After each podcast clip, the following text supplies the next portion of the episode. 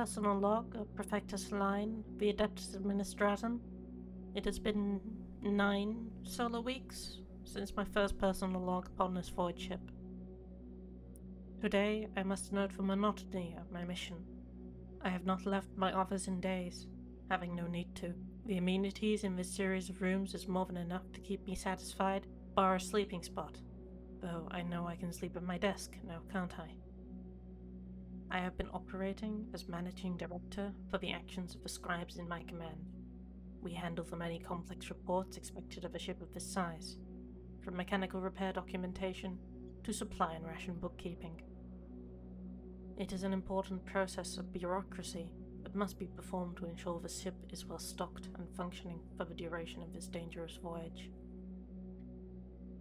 Though, sometimes I wonder, no, fear and the threats on the other side of the hull. What deadly flows may exist on the other side that we may encounter.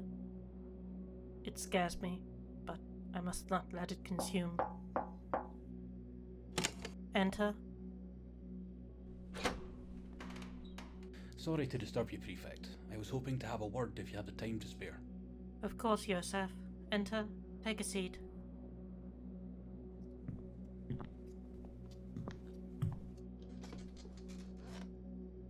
What can I assist you with, Yosef? Why come to me? Well, Prefect, I have to admit, it's because I'm unsure of my purpose in this ship's crew. Simply copying and transporting documents from one place to the next without context or seeming cause. I suppose I wish to know what exactly my purpose is upon this ship, but more so what purpose this ship serves in and of itself. Hmm. Prefect? Please excuse me, I do not wish to say I am not content with my work. Emperor's Blessing is a joy to note and type and sort.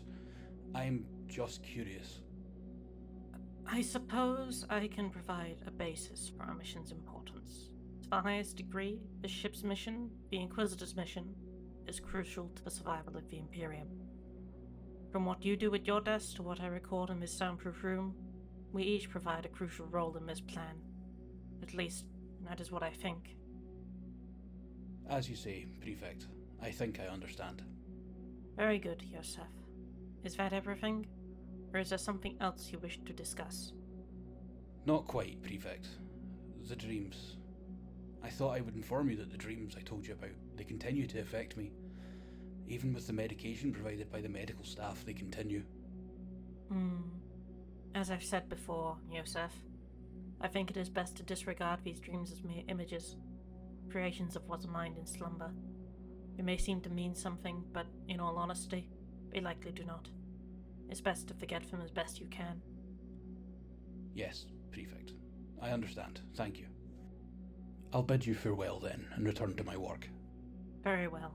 I look forward to your report in the near future.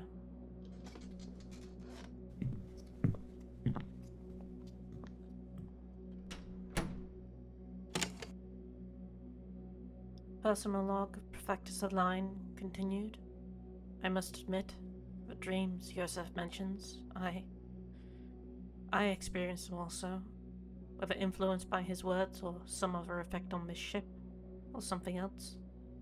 I have seen the talking light he speaks of in my own slumber. Ah, the new Inquisitorial report. Let's begin then, shall we? Fourth report of the Vast Indomitable, objects and locations surveyed and collected, beginning now. After passing through warp space for several days, the Vast Indomitable arrived at its first survey location, the Lotric System. Expecting to find a Forge World, Fortress World, and Hive World within the system, the Sensorium instead suggested that all but one have been destroyed or displaced. Not even the dead planets inside of the outer rim of the system remained. Charting a course for the last remaining planet, high-strength pulses from the Sensorium detected no life, not even on a microscopic level. This was, however, soon contradicted by the detection of a single living organism on a planet's surface. The planet itself was barren and devoid of an atmosphere. How a humanoid entity, as the scanners detected, could survive in these conditions interested the Inquisitor, and the retinue was deployed. Upon the surface of this planet, the Inquisitor and her retinue head towards the life signal, landing nearby as a precaution to any hostility. Visual scans of the landscape suggested no additional hostile threats other than the humanoid figure in the distance. The Inquisitor and her retinue suited up for a void walk on the atmosphereless planet. Buffeted by deadly solar winds, it was a wonder anything could survive here, and yet, there he sat. Upon a crate of Imperial munitions as a chair, in front of a makeshift table, the Inquisitor and her retinue found him. A human, or at least mutated human, playing with a deck of cards. A game he later described as Empress Solitaire. This mutant was of a vibrant green shade, his skin bright in the emerald hue. Across his body, many flowers blossomed upon his form, and yet he sat there, unfazed by their lack of oxygen, without a suit to protect him from the solar winds. The mutant stood as the Inquisitor approached. A retinue raised their lasguns and bolters, though she motioned for them to be lowered. The mutant posed no immediate threat. To the Inquisitor's surprise, the mutant greeted her with Imperial Sign Language, a dialect similar to Astartes bandle signage, apparently adapted for civilian use for the hard of hearing. The Inquisitor, taken aback somewhat, replied, a conversation in the silent void beginning. The mutant introduced himself as Logan, and the planet he stood on as Logan's World. It was unclear at this point whether the planet was named after him, or if he himself was named after the planet. In either case, no such Logan's World exists on Imperial maps. The Inquisitor asked her this man, who will henceforth be designated as Logan, to accompany her and her retinue back to the ship for interrogation. Logan cordially agrees, collecting his cards from the table before readily stepping into the quarantine pod prepared for him. Logan and the Inquisitor retinue board the landing craft and return to the Vast Indomitable. In flight, Logan is scanned using deep tissue ray scanning, and is in addition to this, disinfected. Logan shows little discomfort, and his jolly attitude does not abate. Upon the Vast Indomitable, Logan's quarantine pod is deposited within Interrogation Room three, sealed in a hermetic space with half-meter-thick iron walls and three-inch-thick glass.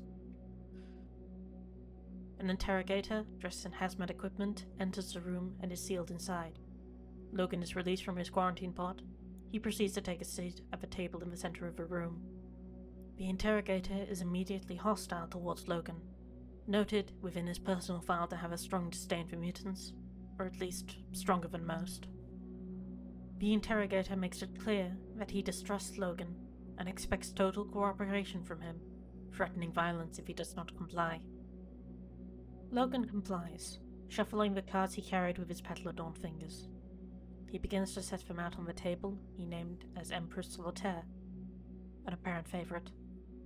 This action irritates the interrogator, but to keep the mutant compliant, it is allowed by order of the Inquisitor. The interrogator begins his line of questioning, asking about the so-called Logan's World, what happened to it, why it was so barren and wasted. Logan answers, stating that the planet was once a verdant hive world. The planet, however, upon arrival of an extraterrestrial storm, was beset by a plague. He was the only one to survive the plague, and for hundreds of years has remained on the planet as the storm wiped away most of the remnants of the previous civilization and life upon the planet itself. It was only in the last thirty solar years that the storm ceased, leaving Logan's world and the system in peace.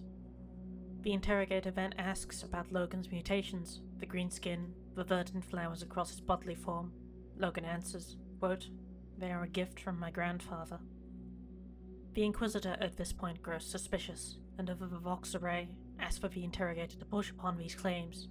The interrogator does so, asking further questions about Logan's family history. Logan laughs. The Inquisitor has misunderstood, not his grandfather, the grandfather of all, the god of life, in fact, was the one who gave him these gifts. God of life? Surely the Emperor is the only god. The gifts themselves Logan described as having been picked from this god's garden, and that soon he would pollinate once again, as he does every seven solar days. The interrogator stood back as the flowers on Logan's body began to bloom, beautiful, vibrant, deadly colours that painted him with sickly sweet shades. From the plants, pollen was released. Golden in colour, it floated across the air with some propellant force, filling the interrogation room within moments. Soon after, upon the Vox array, the screaming began. Though it was hard to make out through the haze of golden pollen, the Inquisitor was sure of it.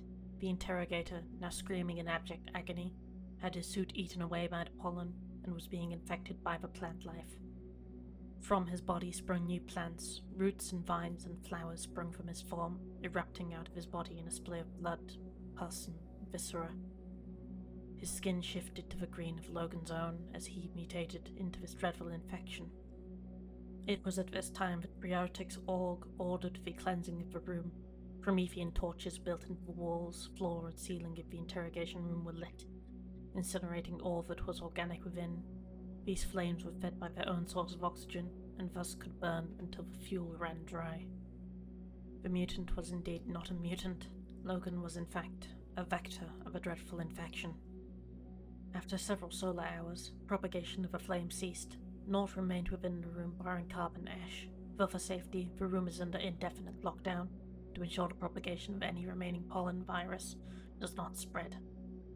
The room, to end this report, is still under observation for the foreseeable future. The Inquisitor notes that while procedure was followed, but she admits of stricter protections for the area of space it might hold. This ends report number four. I feel nauseated. God of life? What nonsense. What sort of God brings such horror, such evil?